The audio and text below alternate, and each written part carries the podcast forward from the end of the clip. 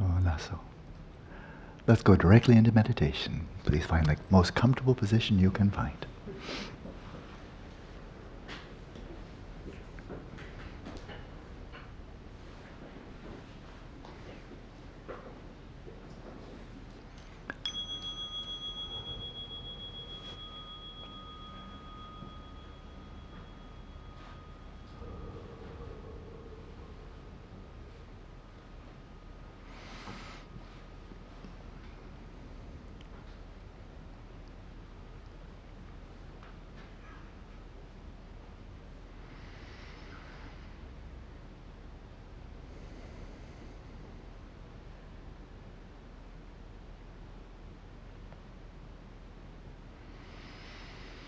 With the motivation of bodhicitta, of loving kindness towards yourself and all beings around you, let your first act of loving kindness in this session be to let your awareness relax and descend into the body right down to the earth element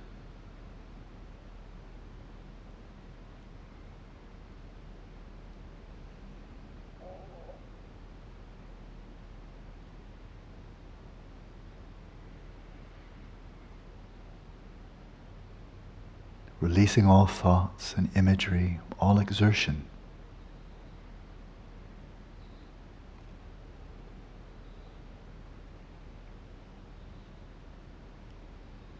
Like dropping a stone into a still pool of water, let your awareness just come to rest in the ground, where your body is in touch with the earth.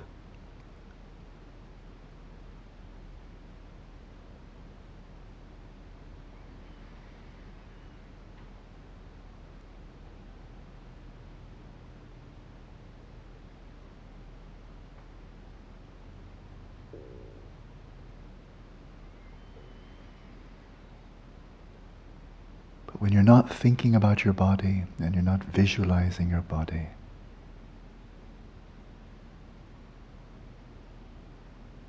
the very notion of earth itself evaporates. And there's simply space and fluctuations in the space.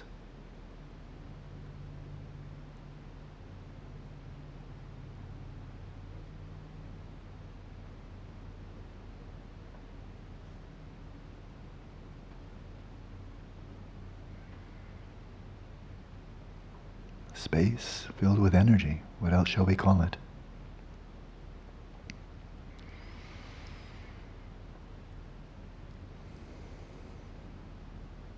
Let the light of your awareness permeate the space, this somatic space, space of tactile sensations, mindfully present, clear throughout the entire field, from the top to the bottom.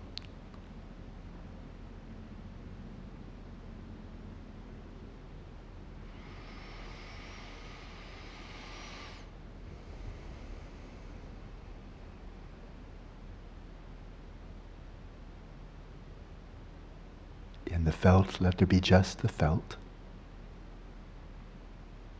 Without visualizing the body, without labeling it, without reifying it. No body, just space. And sensations arising and passing within space, but with no clear boundaries, no inside, no outside, no mine and no not mine.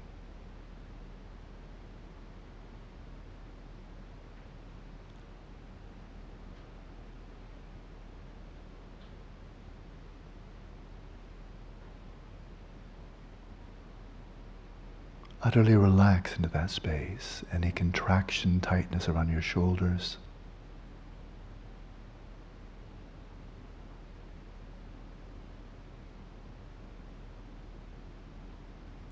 Any tightness in the face, especially around the eyes, melt away.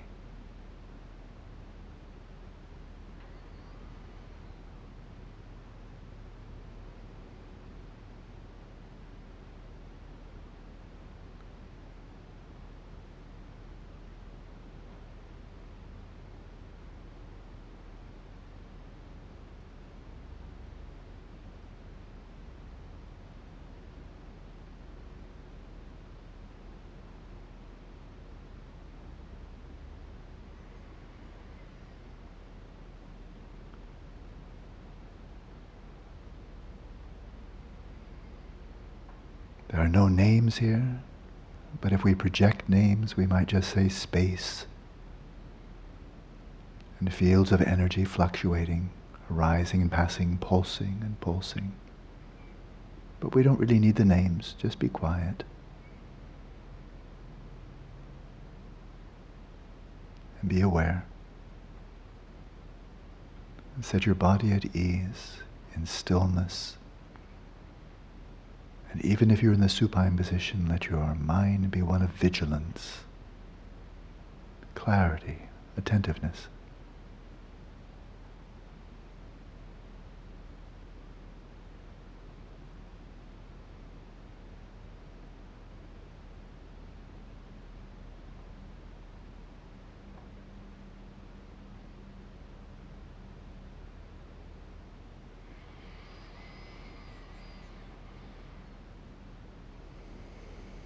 With nothing to do, just a downtime, to set yourself at ease, to deeply relax, while fully awake. A good combination.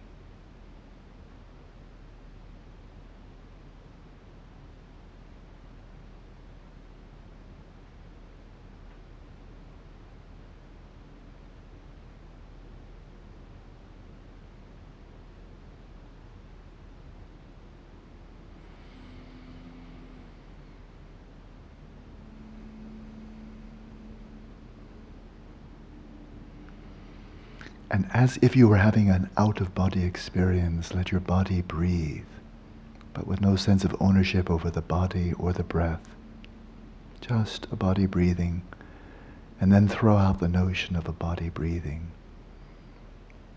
And simply let the breathing flow without names, without ownership, without control. Utterly surrender. And let the breathing take place effortlessly, in, effortlessly out.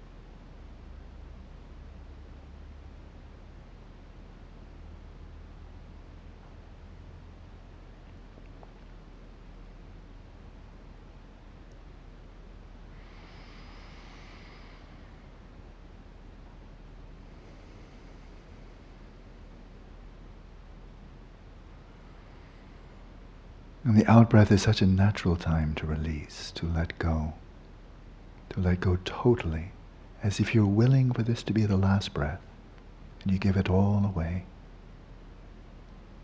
holding nothing in reserve, but neither expelling the breath, just letting it flow out,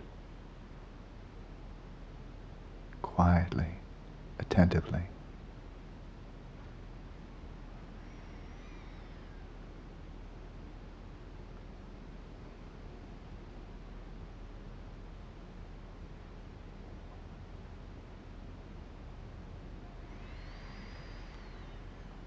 Until the next breath flows in like an unrequested gift. It just comes in, freely flowing in and accepted without reservation, without pulling it, without inhibiting it, just letting it flow in. And like a gift, whatever it is, you accept it. A little gift, a bit gift, fast or slow. Equally effortlessly, out and in.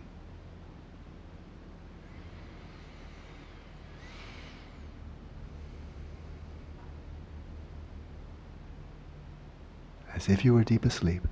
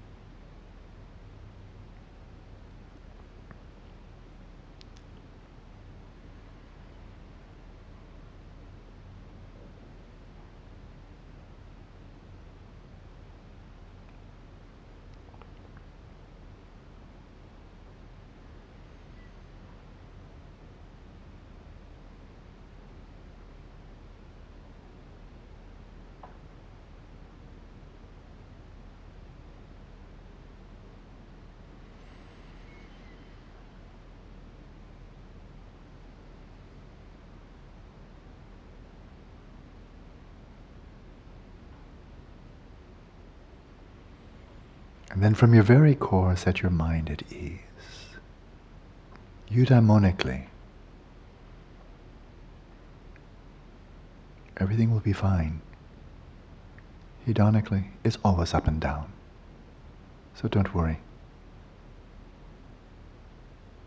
Set your mind at ease as you release all attachment to this life and release all attachment to mundane concerns. Only there can you really find rest, a sense of ease that is untroubled by anxiety, by hopes and fears. Only this way can you allow yourself the freedom to come to rest without grasping in the present moment, without following after the path, past or anticipating the future.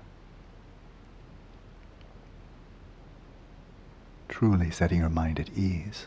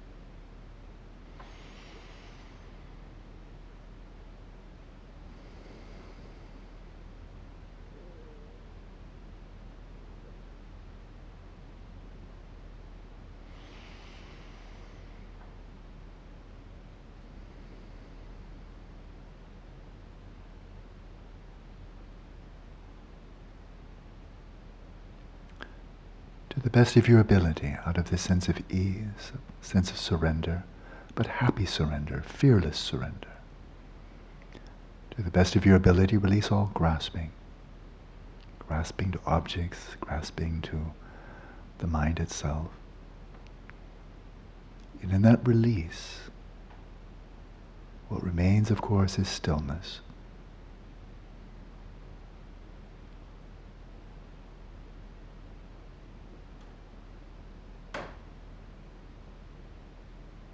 And like an unflickering candle flame, awareness is naturally bright and clear. Rest there.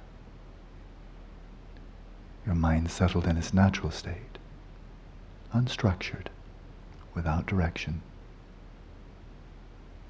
loose and relaxed.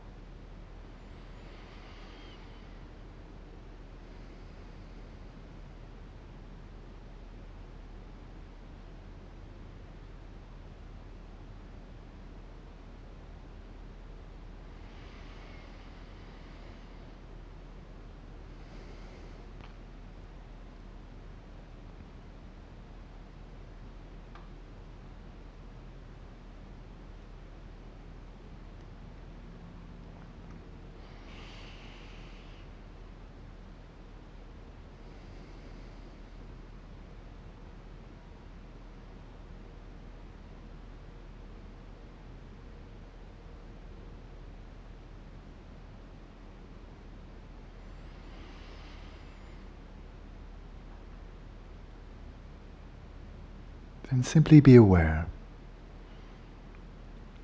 of the sensations throughout this field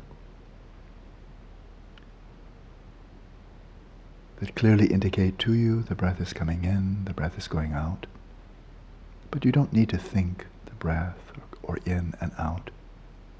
Just be aware of those fluctuations in the field.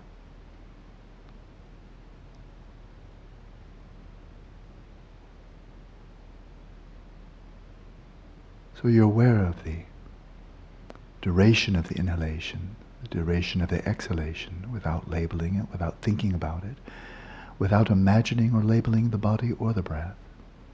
You know all of this before you think it. So rest in that non-discursive, non-verbal, immediate knowing that you know simply without articulating it. When the in-breath is long, it is long. When its out-breath is long, it is long.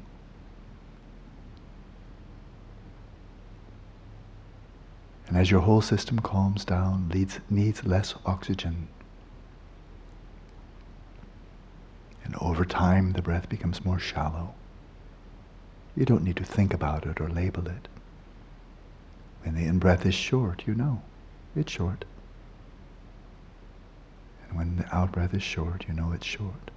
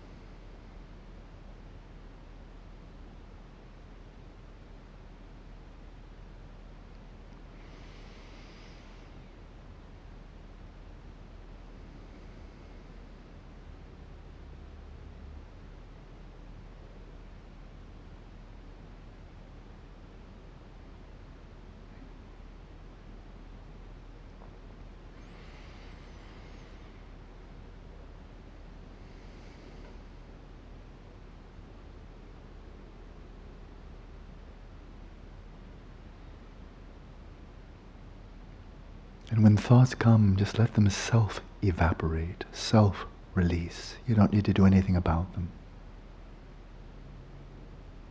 Just rest in your awareness, this ongoing flow of awareness, the flow of knowing, the rhythm of the breath, long or short with each in-breath and out-breath.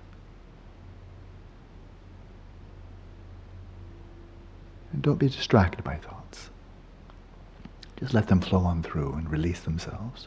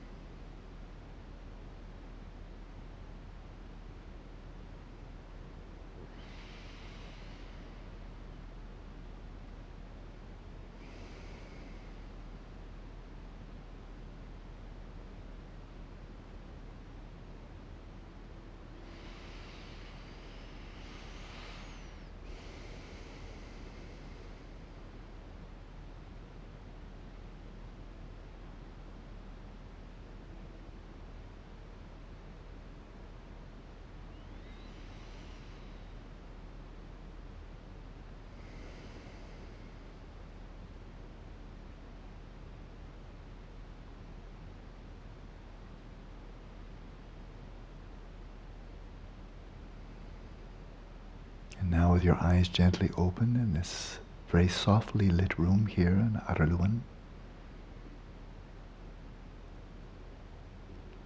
Let your awareness rest with no object, with no effort.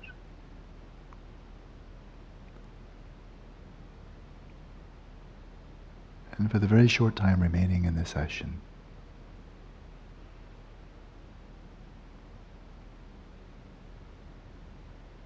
just rest without doing anything.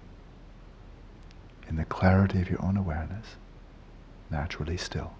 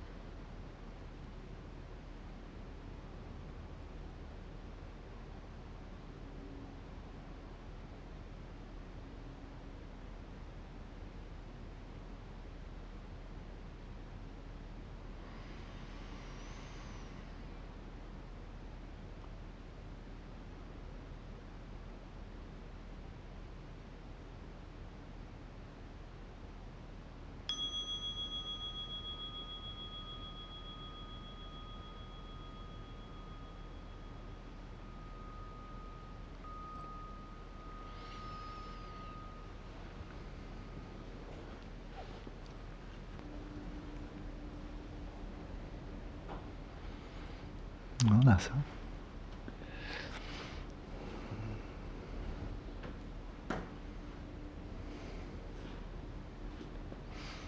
In the sharp Vajra of Conscious Awareness Tantra, for which you had the transmission, many of you, last Sunday, in that first phase of taking the impure mind as the path, Padmasambhava, by way of Düdjom Lingpa, gives a really a, a radiantly clear account. It's very concise. It's almost encrypted. It's so concise. But then Düdjom Lingpa gives his own commentary, and then it just, and then there was light, and uh, explaining in such wonderful clarity, detail, how this practice of settling the mind in its natural state unfolds, and what to do with upheavals, and how do you deal with those, and how do you try to learn how to not reify whatever's coming up in terms of outer, inner, and secret. It's, it's truly a brilliant a presentation of the root text and the commentary. And then when he's finished with all of that, he says, I, I just paraphrase and said, oh, if you're still having you know, a lot of agitation come up, then practice mindfulness of breathing. Comes back there. Sweet. It's really sweet. So what I'd like to do now is to return to this chapter, complete it quite quickly, of practice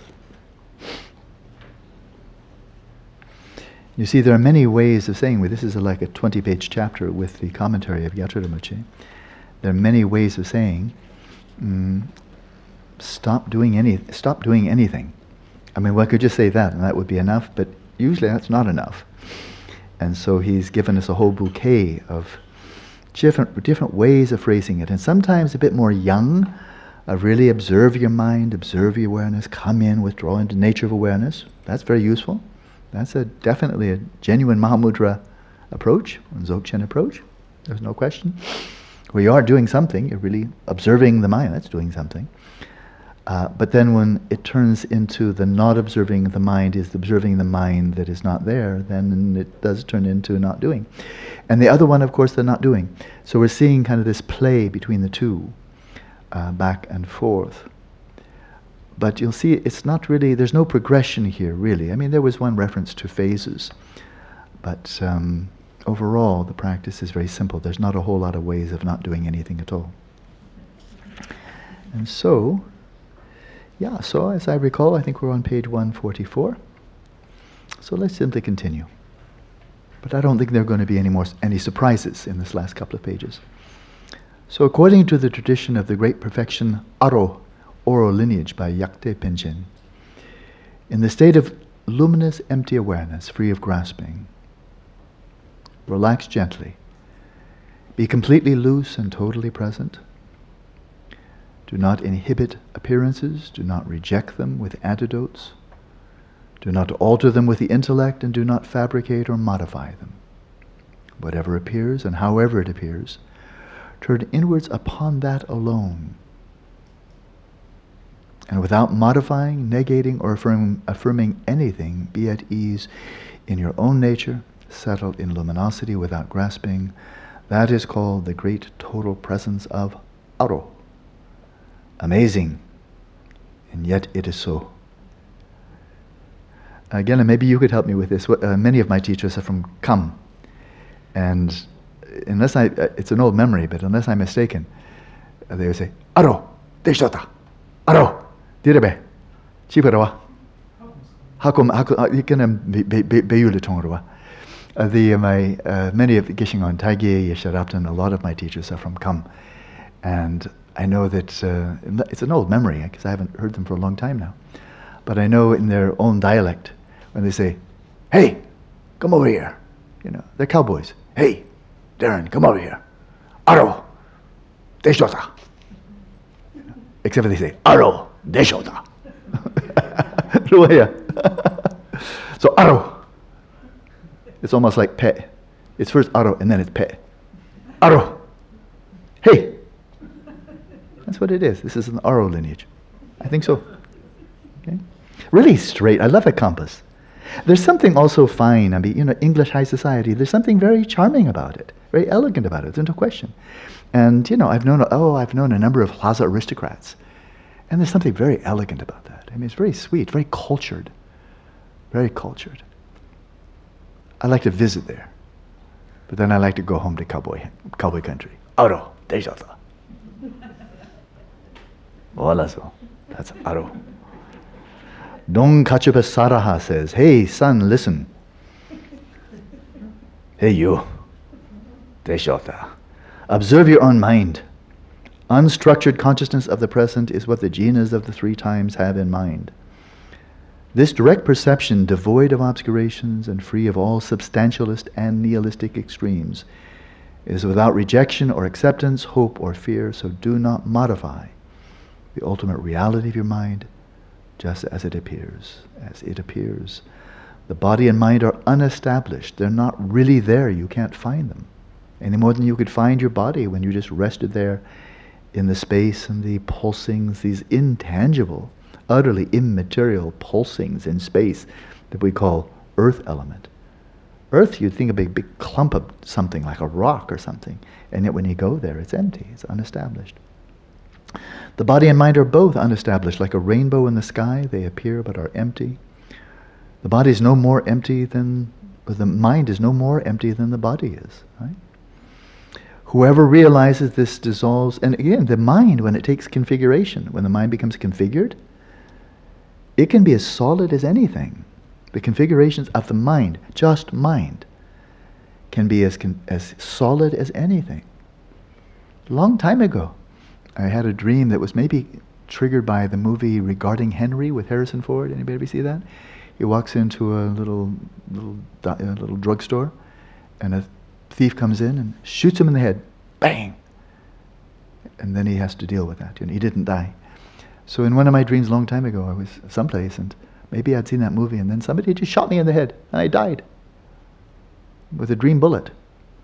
you know, or somebody punches you, or you fall. You know or somebody, good strong man like oh, like that guy over there, Glenn, big strong man, takes you. Hey, my name's I. My name's Glenn.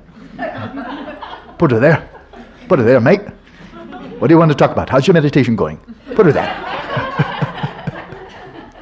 I'm sure. I haven't shaken, ha- shaken hand, but I'll bet you he's got a really strong handshake. And that would be equally true in the dream. That's something really firm. Big, strong man, good, strong, solid, Aussie shock handshake. Yeah. And yet, it's the mind becoming solid. How's that possible? How does space become solid? How does luminosity and cognizance become as solid as maybe playing football, playing rugby in a dream, and getting knocked flat on your back? You know, strange, this mind. And if it can do that in a dream, then why should we think take this any more seriously here? So let's keep on going. This direct perception devoid of obscurations and free. Okay, we read that. The body and mind are unestablished like a rainbow in the sky. They appear, but they're empty. Whoever realizes this dissolves like space into space. And when that happens, what a sight it is. Lovely. And then Gyatun Shukizombo says, observe the nature of whatever appears and whatever occurs. If there is an observer, observe that too.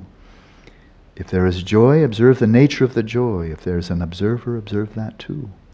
If there is pain, observe the nature of pain. If there's an observer, observe that too.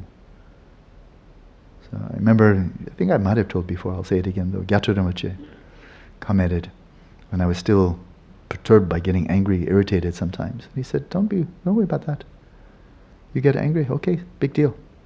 Anger comes up, then turn your attention in upon the anger. So it gets grist for the mill, you know get angry, don't linger on what you're angry about. That's, a, that's pointless.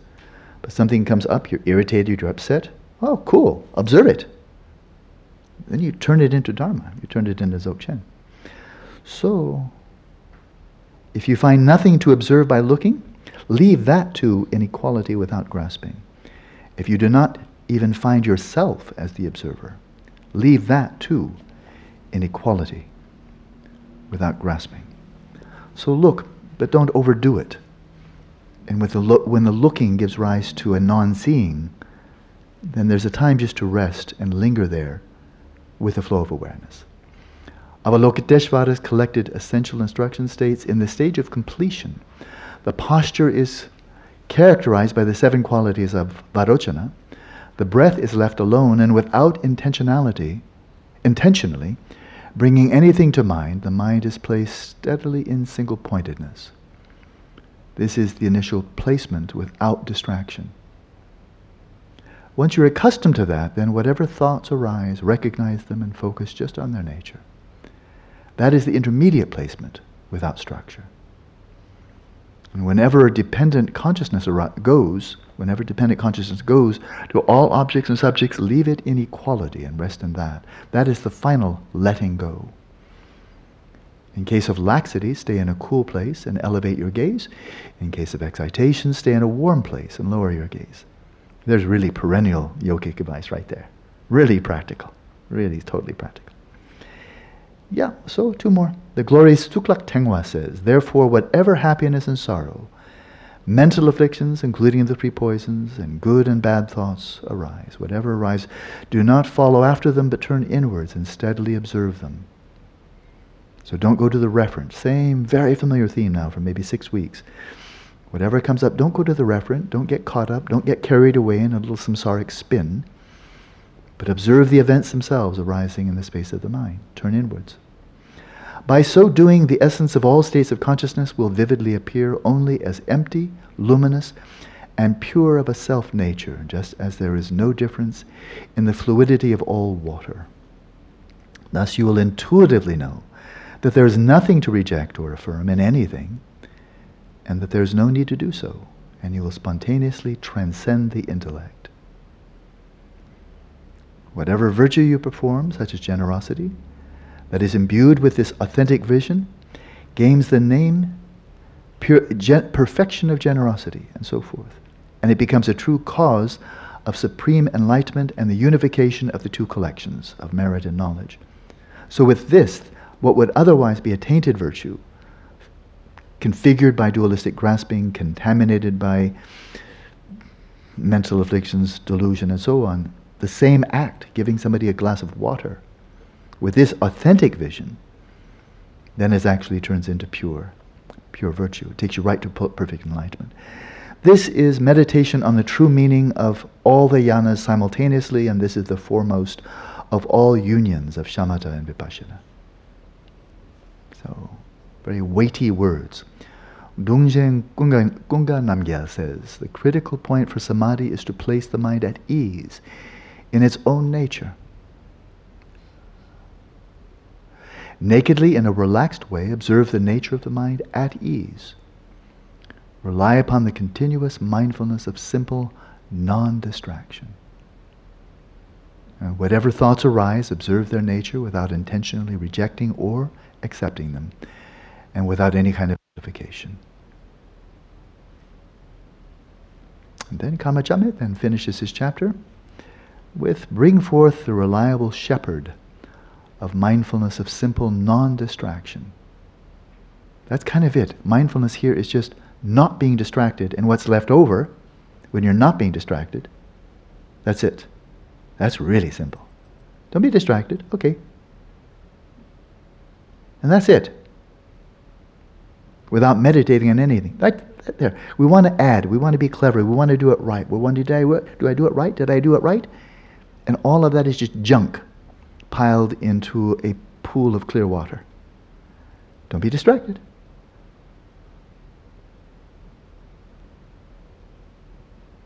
And that's it. Quite wonderful. Because everything else is just given freely. So bring forth a reliable shepherd, it's a lovely metaphor, of mindfulness, of simple non distraction, without meditating on anything and without indulging in even the slightest trace of hopes for the meditative state to arise or fears that it will not, or hopes for expansiveness and excellent experiential realizations, or fears of the occurrence of hindrances or errors. So he spent 20 pages saying in a myriad of ways the same message. And that's his chapter on, pr- on practice. And when you see that the next chapter is Mahamudra, you might think, wow, what comes next? You know. And the answer is nothing. really. And as I was, I haven't read it for a while, so I was just, I had to kind of like this real delight and say, oh, that's what he says in that chapter. Um, and it really struck me the strong parallel in the practice of settling the mind in its natural state. You know the method's clear, very straightforward, simple. And then you, you also know, if you study the map, there are nine stages, or we'll see there are also you can make it fewer stages. You can make four mindfulnesses. Instead of nine stages, you can have four mindfulnesses. That's sufficient. We're going to see another grid, another little framework to describe the same unfolding process. But what's really important here in that practice, that one that I just want to focus on, taking the mind as a path or settling the mind in its natural state is while it progresses, it evolves, it transforms, it catalyzes upheavals of all kinds, outer, inner, and secret, the method stays the same. From the, from the first time, the very first session, when you're a rank beginner and you think you're, you totally suck at it, terrible, the method you're practicing in the first session is the one the method that you practice when you're halfway through, and it's the method you practice when you're going to achieve shamatha in three minutes. It's the same method and it's doing almost nothing and doing that consistently. That's very important. So there's no advanced degree, or, or really smart people should do it this way, or dull people should do it this way. No, it's uh, that's that's it. Ma yang zime. Don't be distracted. Don't grasp. And so similarly, when we're talking about non-meditation, when you're talking about the actual practice of dzogchen meditation, where you have access. You number one, identification is, is enormous. I mean, of course, that's crucial. That's what differentiates, to a large extent, the simple shamatha practice of settling the mind versus the, the bona fide texture practice of cutting through or authentic mahamudra practice. Have you identified or not? If you haven't, then it's back to shamatha. If you have, oh, then it's mahamudra or dzogchen, right? But the point here, very simply, because I'm eager to get to this next chapter, is the method doesn't change. But now it's not just from here to shamatha, it's from here until enlightenment. The method doesn't change because the method is non meditation. So if you started doing something, you'd be walking backwards. Right? But you can't do more nothing. You can't do hyper nothing, or you can't do esoteric nothing. It's either nothing or it's, it's more. And don't do more because that's less. Right? Takes you backwards. It's operating again out of a samsaric mind. So it's simple. I mean, the words sound funny once in a while, but you know what they mean, right? So we're finished.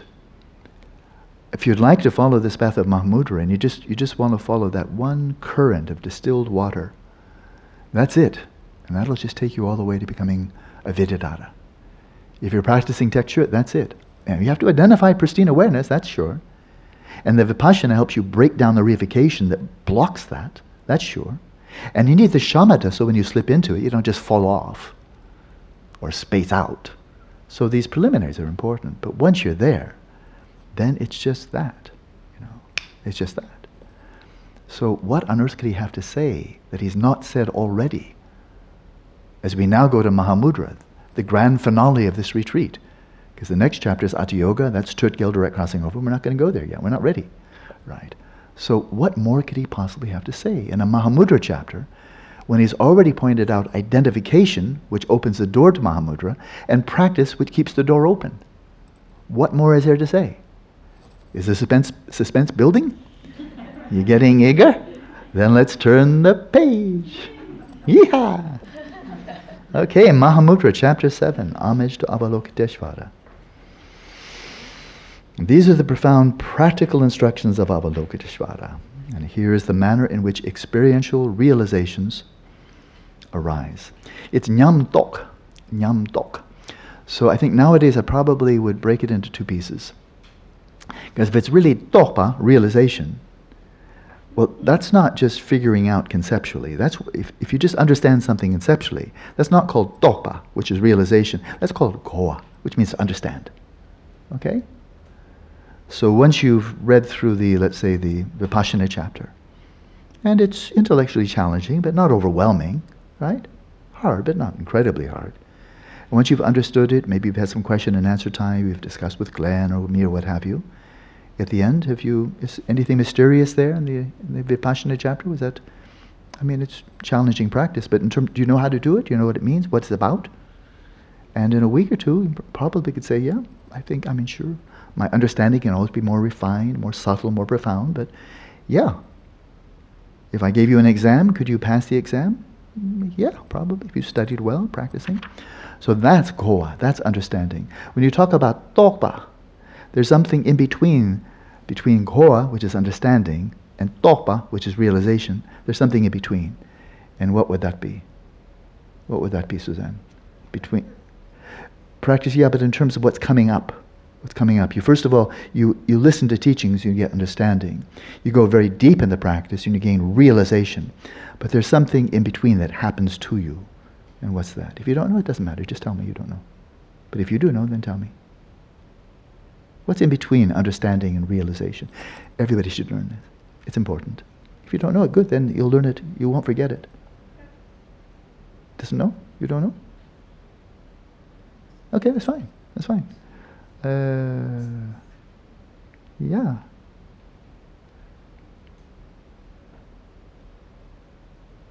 Remind me of her name. We spoke just yesterday, right there. Yeah. Simona, yeah. We just spoke a couple of days ago. Simona, what comes in between understanding and realization? Experience, experience yeah. Nyam. Meditative experience, exactly. Yeah. So you may not have had some profound realization, but something shifts. A different type of experience comes in, yeah? That's very important. So it's not just, yeah, I can give the right answer. Eh, call on me, call on me, I know the right answer. That's good, that's understanding.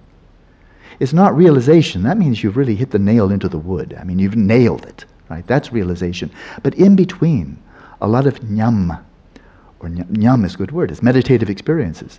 And it could be bliss, it could be stillness, it could be luminosity, it could be a sense of spaciousness, it could be, and so forth. And so that comes, and they'll come in waves, and they taper off, and a wave, and they taper off, and another kind of a wave, and another kind of wave. And so I want to get into this chapter. So I think nyam dok I wouldn't translate any longer as experiential realizations, because if it's realization, of course it's experiential. You don't need to say that. So it's nyam dok, which I would say is meditative experiences and realization. Tibetan is totally ambiguous there. You couldn't know it just by looking at the words. So meditative experiences and realization. So he's going to tell the manner in which these arise. So that would be interesting. If you engage in the preliminary and main practices, now the preliminary practices, the ones that we didn't even cover because Rinpoche said, you already understand that. We don't need to do it. That is, it needs to be done, but I'm not going to teach it. I taught it many times. I'd already had a lot of training in it for 20 years. So there's volume one here. We have volume two and three. Volume one is all about preliminary practices. Vajrasattva, mandala offering, Guru Yoga, and so forth in great detail. Okay, so what he's doing is summing up here. He's summing up. He's backtracking and taking this panoramic view. So he's going back to a section of the text we never covered, but we did do the three outer preliminaries, the three uncommon preliminaries. So we did cover it, in essence. We didn't skip it. Everybody knows that. All of you here, anyway. So, if you engage in the preliminary and main practices, main spiritual practices with great perseverance, signs of those two phases of practice will occur. Now, this is really juicy. If you engage in the preliminary practice, you're doing them authentically, with real focus and faith and aspiration, then stuff happens. It's not just, oh, thank goodness I finished that one. I just chalked up 100,000. That's your sign. 100,000, that's your sign. Big deal. Maybe it's a big deal, maybe it's not, maybe it's just number. He's talking about signs which have nothing to do with numbers. So signs of that your preliminary practices have really borne fruit. They did what they were designed to do. Just like shamatha is designed to do something, to bring you to a certain quality of awareness, and then you know you've done it. It's not practicing shamatha for 100,000 hours. It's practicing until it gives rise to what it was designed to do, right? The preliminary practices are the same. So this is very interesting. You're going to, if you haven't read it before, oh, this is really something. So signs of those two phases, preliminary and main spiritual practices, will occur. One in whom those signs appear swiftly and simultaneously, you practice and boom, you get the result. They are called simultaneous individuals. Okay, you've heard about those. Yeah? Who bear karmic dividends, or this is the karmic overflow, the karmic momentum. You've heard that before. They're coming in like Mingyur Dorje, they're coming in like Düdjom Lingpa, and so forth. You know, they're charged.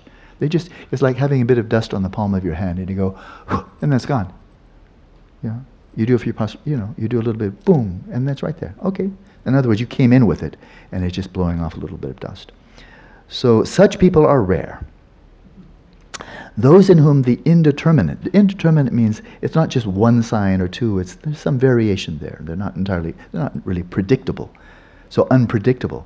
Those in whom this, the indeterminate signs appear, to a high degree, are middling individuals of the leapover class. This is the direct crossing over class.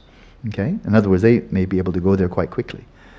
Just scoot right through Shamatha Vipassana Tekchut, or through Mahamudra and go right to the leapover class, the culminating phase of Dzogchen. So if they meditate, it will be very effective, but there is the danger of their sliding back to an ordinary state due to succumbing to pitfalls. So you can leap, but if you're not really ready for that leap, you may leap and then just find yourself sliding right back down again. So kind of gives kind of a little nudge, be conservative, err on the side of maybe I'm duller than I thought. Maybe should develop some foundation. Okay? So in gradual, so we have the simultaneous, the middling, and then in gradually guided individuals, Düdjom Lingpa calls them people of dull faculties, it is hard for the signs to come, but they do gradually appear as a result of continual, sustained meditation. So we all have the ability, some like learning how to play piano or tennis or mathematics or chess. Some people are more gifted, some others, but it, it's one of those things that uh, you do have the capacity for it. And just if you persevere, then it will come.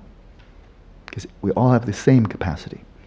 Just by the way, the uh, Gyatrul commentary is very, very rich, so I encourage you to read that at your leisure, reflect upon it, absorb it. It's really very illuminating. But back to Karma Chagmé for the transmission here. So, moreover, there is no certainty as to when the signs of meditating on the preliminaries will occur. So, he's going way back to the preliminary practices the Guru Yoga, the prostrations, the, the mandala offering, Vajrasattva. This is interesting. This is quite interesting. It, um, I don't know how common it is to see it so clearly articulated. He's about to tell us what are the signs. If you're doing preliminary practice, what are the signs it's actually working? And not just I'm 50,000 through or 100,000 or I'm bored or whatever. So they may come gradually or as side effects. So you may see them just kind of gradually coming up, come up, or they may come more sporadically here and there. So recognize whether or not the signs have appeared. Well, you have to know what they are in order to recognize them.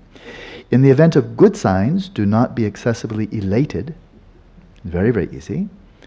And the non appearance of signs is an indication of thick obscurations. So develop enthusiasm rather than discouragement, frustration, I'm a loser, I'll never get anywhere. Counter, you know, fight right back. Bring enthusiasm. If bad signs occur, so you have good signs, no signs, bad signs. If bad signs occur, recognize these as indications of the purification of obscurations and do not speculate about them. So that's actually, one could say, good signs, excellent, bad signs, very good, no signs. Okay, keep practicing. you know, it's actually true.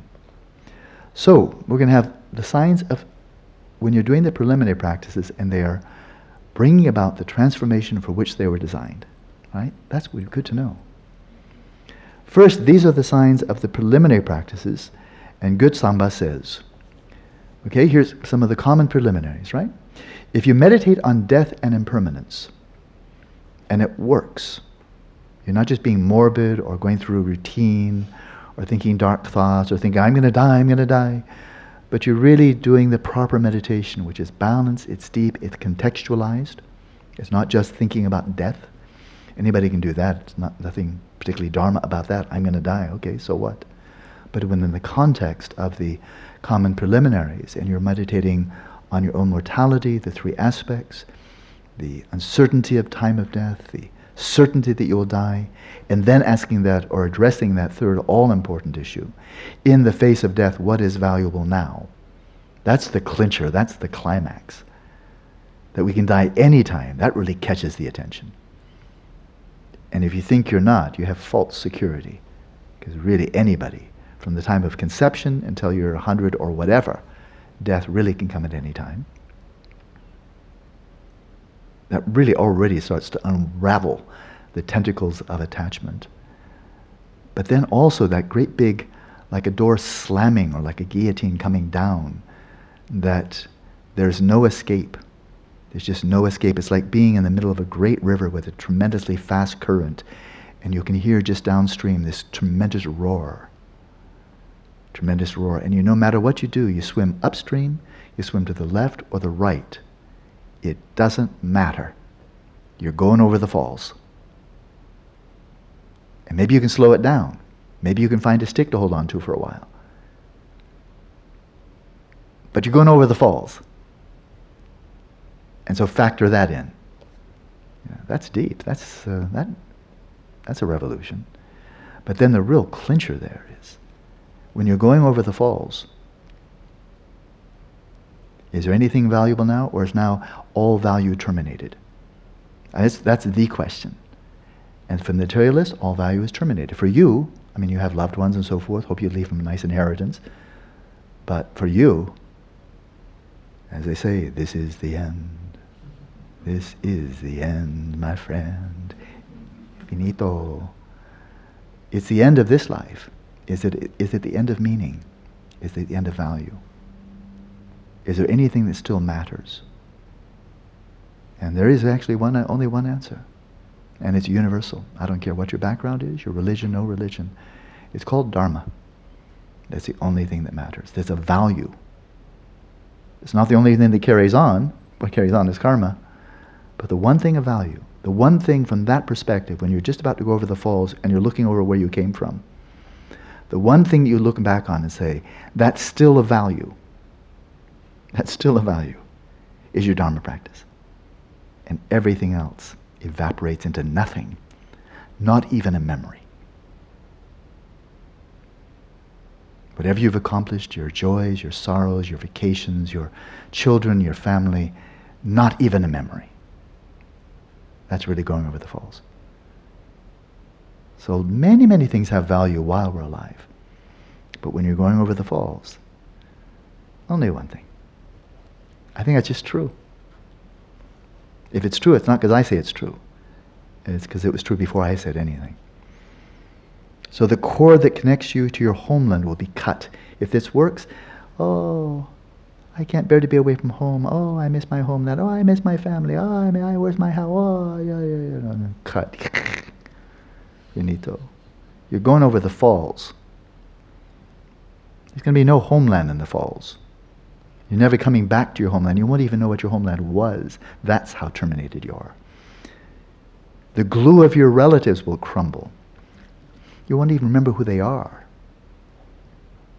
All that attachment, my family, my family, my son, my child, my wife, my brother, my parent, my, my, my. And then you go over the falls, you can't even remember who they were. You could see them in the next lifetime and not even recognize, just one more stranger. And the attachment to food and wealth will be severed. that's kind of clear. So that's it. So if that happens, if you're meditating and you're wondering, is this practice work, working or not? See whether the signs have come up. If they're not, it's not working. Whether you recite something 100,000 times or not, it's not working. Meditate on this once and you find already that these three things have happened, then the signs have come up. That's really good. So that's something you can really evaluate. Yeah? Nothing mysterious about that. Nothing mystical like, oh, in the future life something is going to happen. No, in this lifetime. How about meditate, if you meditate on the difficulty of obtaining a human life of leisure and endowment, what are the signs that that practice has worked? It, it's produced that revolution, that turning about, for which that meditation was designed in all schools of Tibetan Buddhism, and you find the roots are very clearly articulated in the Buddhist teachings in the Pali Canon. What's it like? You will not engage in pointless activities. You really start simplifying, streamlining your life that doesn't mean you become a monk or become a recluse necessarily, but it does mean wherever you are, you just cut out all the crap, all the noise, all the junk. Lean. And that means you may still have children and a job, and you may be performing activities in the society and so forth. But it's all Dharma. Frankly, from my perspective, it's really simple. If it's not Dharma, it's junk. But Dharma can be at the end of a long day watching some very interesting and informative uh, and meaningful television program. It can. Or listening to some music. That's not junk. Mozart's not junk. Traffic or Crosby, Stills, that's not junk. Can be. Can be. It's all motivation. It's all motivation. Metallica, I'm not quite sure. but that's just because I'm an old geezer, you know. I just, I'm too old for that, I think. So I leave it open. The younger people, maybe that's also, could be, not for me to say. It was just too loud. My old ears. So you'll not engage in pointless activities. You will apply yourself enthusiastically day and night to Dharma activities. Not because you have to, because it's, it's, it's the only thing to do. And you will avoid and you will avoid evil companions. This is not a sectarian thing or we're, we're holy and you're not. It's not that. It's just that as I was told by my dissertation advisor at Stanford. Pretty wise man, actually, not, not religious at all. But he said, Alan, be careful of who you associate with, because you will become like them. And I left academia not too long after that. not that they're bad people, they're not, any more than plumbers or architects or anybody else. It's a job. It was just mm, that was not a place for me to flourish with my priorities, because my priorities were actually very different than most people in academia. So that's fine. But we do tend to be, until we're very, very deep in our Dharma, we do tend to be like chameleons. We do tend to go along with people around us, especially if there's a group of them, and to not go along with them. If they're all drinking, if they're all really partying, if they're all really killing time in a lot of amusing ways, they say, come on, come on, come on, no, no, no, come on, come on, come. It's hard to say no. You don't want to be left out. You don't want to be a loner. You don't want to be rejected. So better find Dharma friends. And when they say, come on, come on, come on, then it's a good place to come. So there it is. That's it. Very clear. If you meditate, we're just making the four thoughts that turn the mind into three. So the third one covers karma as well. And we have this in the three outer, outer preliminaries, or three common preliminaries. Here it is. If you meditate on the faults of samsara, what are the signs? You will see sensual attractions as a cause of misfortune. The grasping, the clinging, the hope, the fear, it just always turns out badly. It's a matter of time, not if. It's when, not if. There's one point. that you really do become, not that you enjoy the beauties of nature and so on any less, but just that attachment, that craving, that clinging, that sense my happiness lies there, well, that dissipates. It's, it's subdued. And you will entrust yourself to the three jewels, and your obsession with mundane concerns will cease. So, those are pretty big revolutions. So, those are signs. Very helpful. Thus, by cultivating the four, four preliminaries, and included the nature of samsara and karma in the fourth one, or third one, each of the outer, inner, and secret signs will appear. First, so we have more here. First, these are the blessings, these are the signs of receiving blessings due to making supplications. Okay, this is your Guru Yoga. This is offering prayers of supplication, calling for blessings and so forth. What are they? The outer signs are that due to boundless adoration and reverence, this is specifically for Guru Yoga, I suppose calling for supplication, calling for blessings, that merging of body, speech, and mind, you're familiar with it. So the outer signs are that due to boundless adoration and reverence, even when your, your guru is present, out of adoration, you wish to touch his or her body. And Gyatrul Rinpoche comments on this very clearly. This is not sexual, it's not physical, it's not attachment. It's, it's just something very sweet. You know, they just want to be near the person. And touching body, kind of like just touching like that. It has no other connotation to it. It's just like, as we say in English, let's keep in touch. You know, if you're very fond of somebody, let's keep in touch, at least by email. But let's not get out of touch, you know. Or sometimes, I mean, my, my relationship with my wife is pretty much visual, audio-visual these days. But seeing her, you know, it's a very happy relationship. And it's just always nice to be in touch, even if we're not talking about anything really important. But when there's a relationship of a lot of affection and being in touch, something you really want. And sometimes it's physical. It's just nice like that. It's something sweet, it's innocence, it's pure. There's no yucky stuff here at all. I guarantee that. Not when it's authentic. And of course, we can screw up anything. Sometimes teachers screw up towards the, parent, uh, the students. We know all kinds of stories of that. Always screwing up Dharma.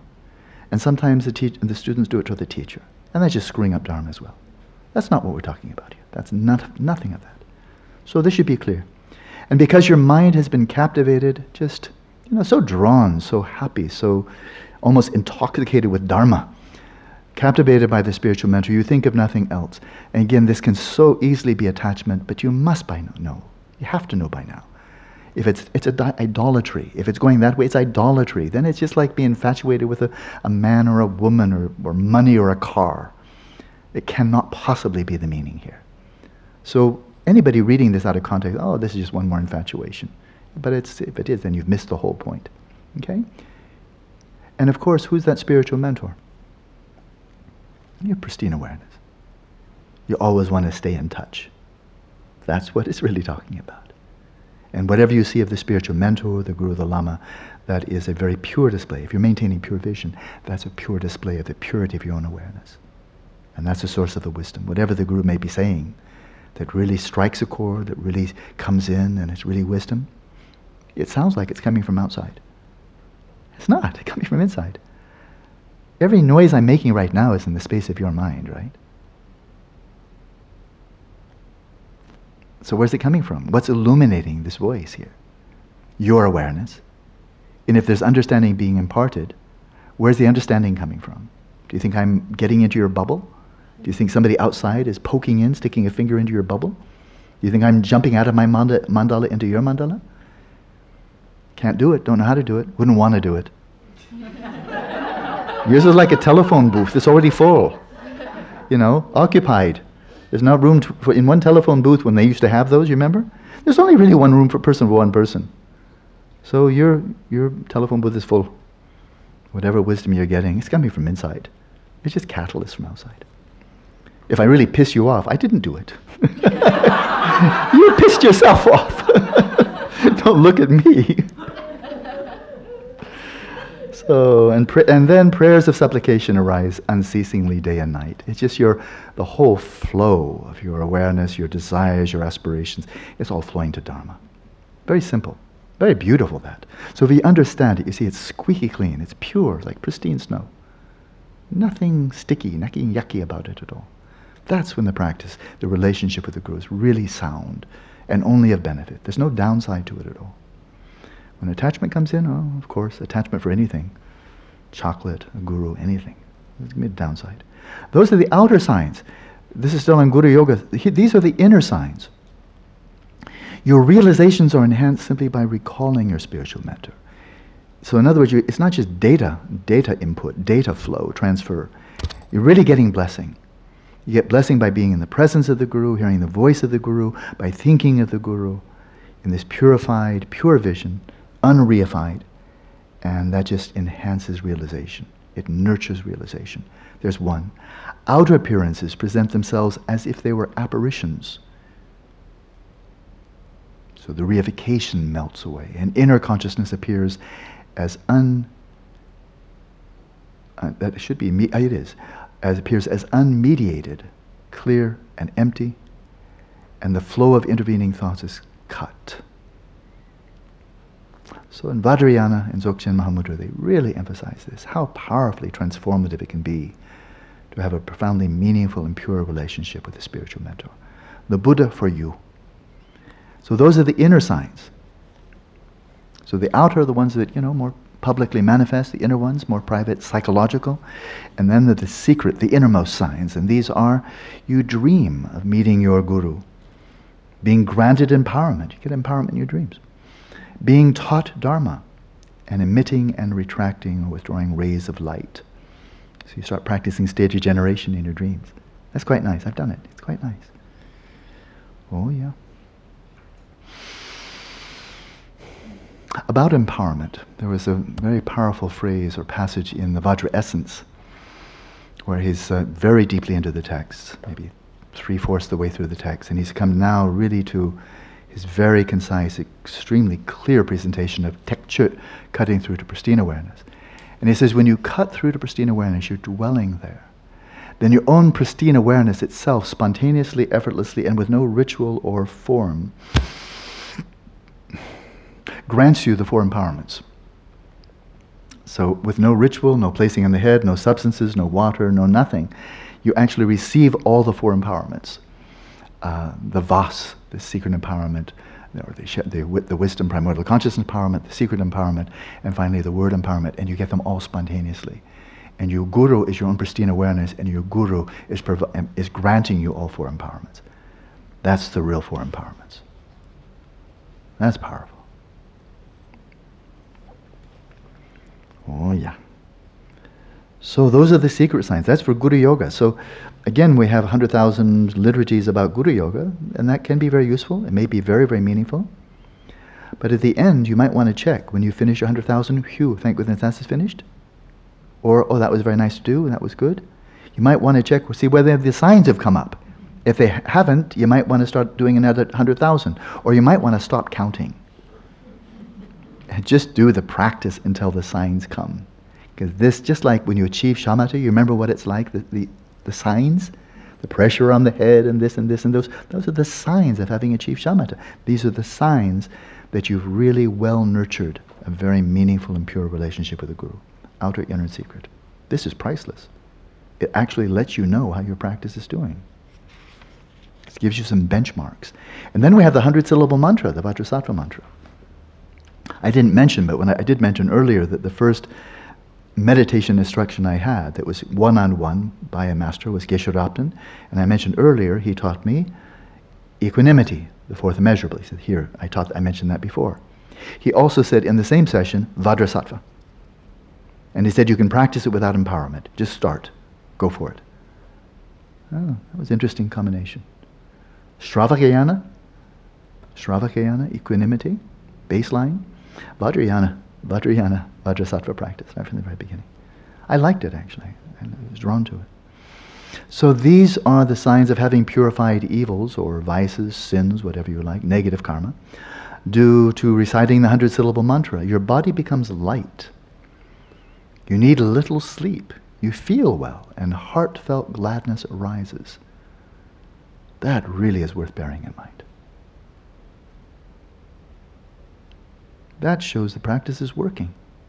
You're filling your body with light. You're purifying, you're dredging, you're cleansing. You're ending with total non revocation of the body, luminous, pure, radiant, filled with light. And then these are the symptoms. It's what it, when it's really working. And the dream signs are what kind of dreams come up? Auspicious dreams, such as bathing, appearing naked, unadorned from all the obscurations of your mind, pus and blood oozing from the body, not pleasant, but a clear sign of purification.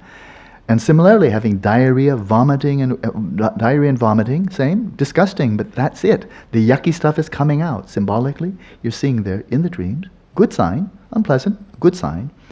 And then wearing white clothing, obviously a symbol of purification. So then, Rinpoche's commentary, continue with Karma Chagmé Rinpoche. So these, so that was for Vajrasattva, really clear. Okay, body, and then dream signs.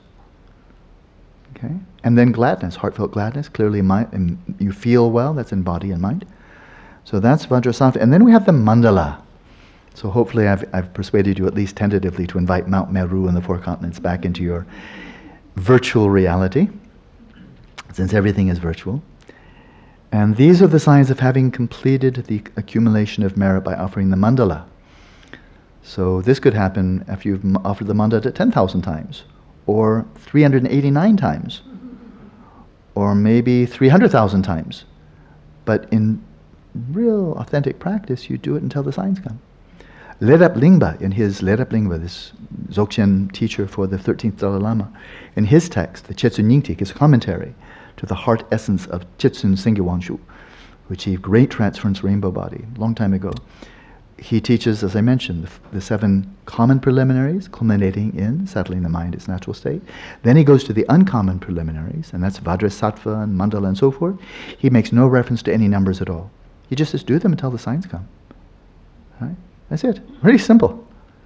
I mean, it, it's just, it should be, it should be, in my mind, because, you know, I, I have a strong aversion to ritual, and even for meaningful ritual, I like to keep it kind of not too much. Um, that you practice shamatha if you're really intent on reaching the path. You practice shamatha until the signs come, you've achieved shamatha. You don't think, well, I've done 10,000 hours, that should be enough. Or I've done for four years, or I spent five years in retreat, or you do it until you're finished, until the signs come. You've achieved shamatha. And he's saying it's the same thing here for the three thoughts, the four thoughts that turn the mind. Do it until it's worked. And likewise Guru Yoga, and likewise Vajrasattva, and likewise offering mandala. It's so easy to think, oh, mandala, you just do that and then you stop. But he's saying, no, actually, there's more to it than that. Let's read. What's it like to actually have done it, done that practice, and realizing the signs for which that practice was designed? You feel well. You have a sense of delight. You're not hungry even when you do not eat. And your intelligence increases. That sounds good. mandala offering. Have I now aroused your interest in mandala offering? Yeah. All 37 heaps, you know? And it's, you know, if you start getting a little bit good at visualization, it's beautiful. Make it as beautiful as you possibly can. You know, have fun with it. And if you're throwing a birthday party, you know, or your parents and you're, you know, getting the tree and a bunch of pile of presents for your kids, my wife and I do for our grandson, you want it to be pretty fun so your, you know, your grandson comes in, oh, like that, ah, like that, you know. Or Jamie has helped us make really beautiful talk here. It's really pretty. And oh my goodness, the altar one for the empowerment is people but listening by podcast. We should show some, some photos, people who took the empowerment. Such a beautiful altar. I was just like, oh, I just wanted to look and look. See my family all in one place, like my family album. Oh, yeah, there's all, no, there's, oh, get rid to much high. Ah, Samantabhadra, ooh. oh, be good. you know. So mandala offering. Let's get back to this one. The one that easily is so easy to kick around. A mandala offering, throwing rocks at a dish. And the person who said that, I just want to say, I totally sympathize. I never mentioned any kind of sarcasm when I said that, because we've been there. This person just put into words a lot what a lot of people have experienced. I'm doing this again.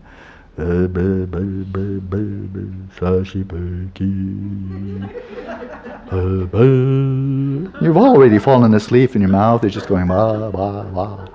You know, I'm not talking about other people. You know. So you feel well. So the dream signs are the rising of the sun and moon, ascending to a height, like to a mountaintop, walking in a field of flowers, being given food by a fine woman, gazing into a mirror, and so on, so forth. Okay. So these are the signs of disengaging from obsessions as a result of meditating on impermanence. We're going back there again. So you see, this is all called Mahamudra. He's talking about what are the signs so that your Mahamudra practice actually works. They say so emphatically, Rinpoche just would never stop saying this. Preliminaries, preliminaries, preliminaries. The four thoughts, the Guru Yoga, the Vajrasattva, preliminaries, you know, just relentless. Come back there and the Four Noble Truths and the Four Immeasurables and so forth, coming back there. Get the signs there and you can get the signs later. Run over those because, eh, whatever, and get onto the real stuff and then, you know, lots of luck. So, meditating on impermanence, you cease craving for sensual attractions. The flow of concerns about this life alone is cut. You live with a gentle sense of mental well being. The turbulence of the mind becomes vividly distinct. So you've kind of turned up the clarity of your attention and you see how really turbulent, screwed up, rambunctious your own mind is. That's the, one of the first signs of success of shamatha practice. Fe- you have the feeling that there's no point in anything, anything mundane, and you set your sights closer and closer to the present. Stop worrying about the future. Your future may be in the bardo starting tomorrow.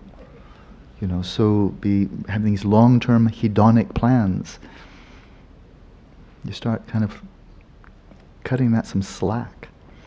Appearances lose their luster. This sounds like it could be, really, if you took this out of the context, this looks like mm, clinical depression. Bipolar. Your mind is really, really turbulent, but there's no point in anything. you stop thinking about the future because it's totally hopeless. And all appearances lose their luster. Everything becomes drab, gray. Uh, it could be by context. And you know, frankly, if there's no Dharma, that's pretty much it is. People who really have deep insight, like the Sartre type of insight, and it's not just great, you know, French philosophers, but people who just start seeing, you know, what's the point? Especially if they've been so indoctrinated. Just one comment about the Darwinian evolution, such a brilliant theory. And what it's brilliant at, as is explaining our animal nature. It's really good at that. We're primates. We have primate genitals. We, women give birth to live babies, you know, like whales and like chimpanzees and squirrels. You know, we are, we're mammals and then we're primates. And we survive and we get angry and we got teeth that can rip flesh, but can also chew vegetables, you know. And so, insofar as we are animals, we're primates, we're within the animal realm, enormous explanatory power. Really, I say that just, just flat out, has enormous explanatory power. We fight like chimpanzees. We have better weapons than just a club or our fists, whatever, our teeth. And so that's part of us. And if we look in the broader spectrum, sometimes we act like pretas, right? And sometimes we act like hell beings. And sometimes we act like animals. Insofar as we act like animals, we look like animals, then Darwinian evolutionary theory is brilliant with its explanatory power. As soon as we start really dwelling in, cultivating, enriching that which is distinctively human about us, our art, our music, our philosophy, our spirituality, our urge for transcendence, our experience of genuine happiness, our experience of unconditional love and compassion, our experience of pristine awareness, our experience of extrasensory perception, paranormal abilities evolution now has no explanatory power at all, which is okay.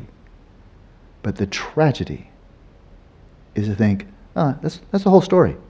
And there are very reputable people. I mean, people in major positions of influence say, that's all, the, that Darwinian story, you know, Darwin, genetics, brain chemistry, that's it. That's, that's it. That's the whole story. There's nothing more. Oh, that's savage. That's, that's savage. It's so utterly tragic, unspeakably tragic to tell children, that's it. That's all there is to you. And you strangle them to death for any urge that does not fit within that tiny, tiny box. That's where my passion comes from. It's so savage, but not by savage people, but not by mean people, but by deluded people. But it's still savage. Hmm.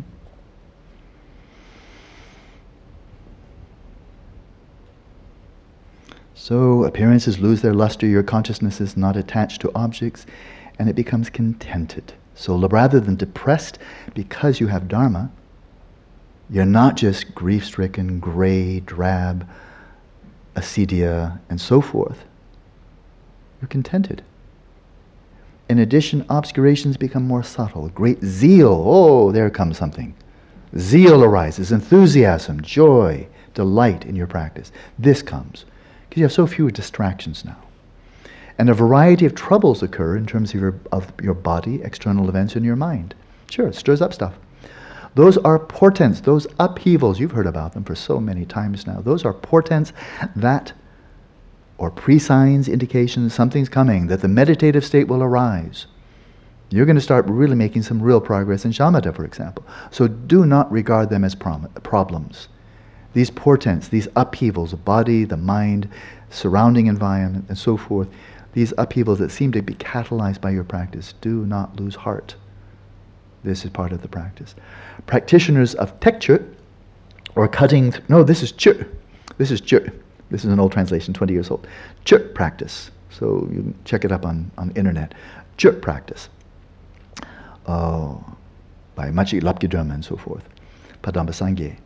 They say this, these upheavals, this is an indication of experience. Meditative experience is coming. Shiche, another meditative tradition. They, those practitioners say it is an indication of virtue. Ati Yoga or Dzogchen practitioners say this is a sign of receiving blessings. And Mahamudra practitioners say this is a sign of the heat of experience. You're starting to burn.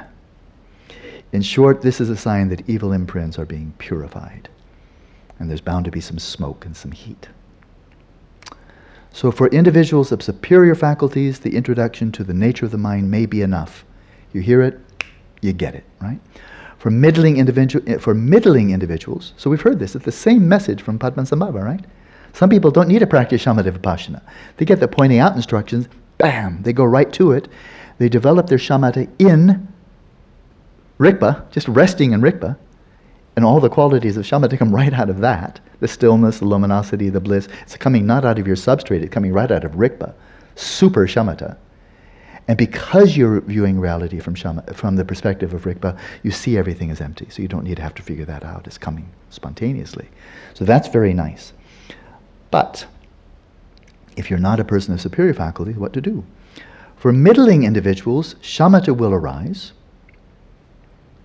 so when you do the practice, do the practice that preceded, shamatha will arise. And even inferior people, people of dull faculties, will get a glimpse of stillness. They'll know what it's like, that unflickering candle flame. Okay? So they're getting some traction, they're getting some movement here.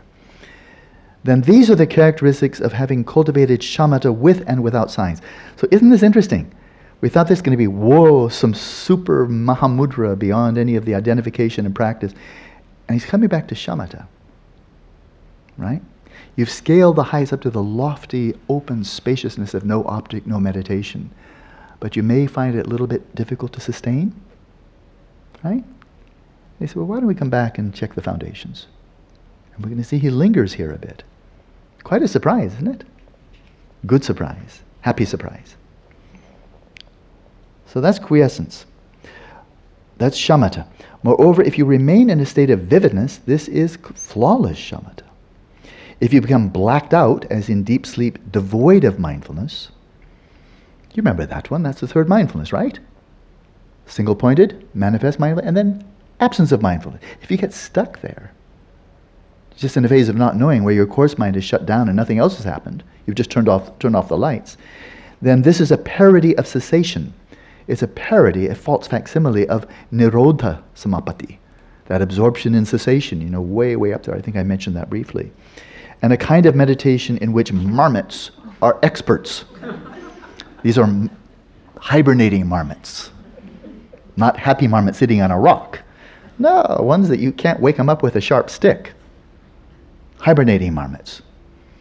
On the other hand, if the mind does not become blacked out, when there are no memories or mindfulness in the mind, that is, mindfulness has shut down, that's memories, and there are no thoughts in the mind, and a person is left with a sense of being unable to move his body, that is shamatha.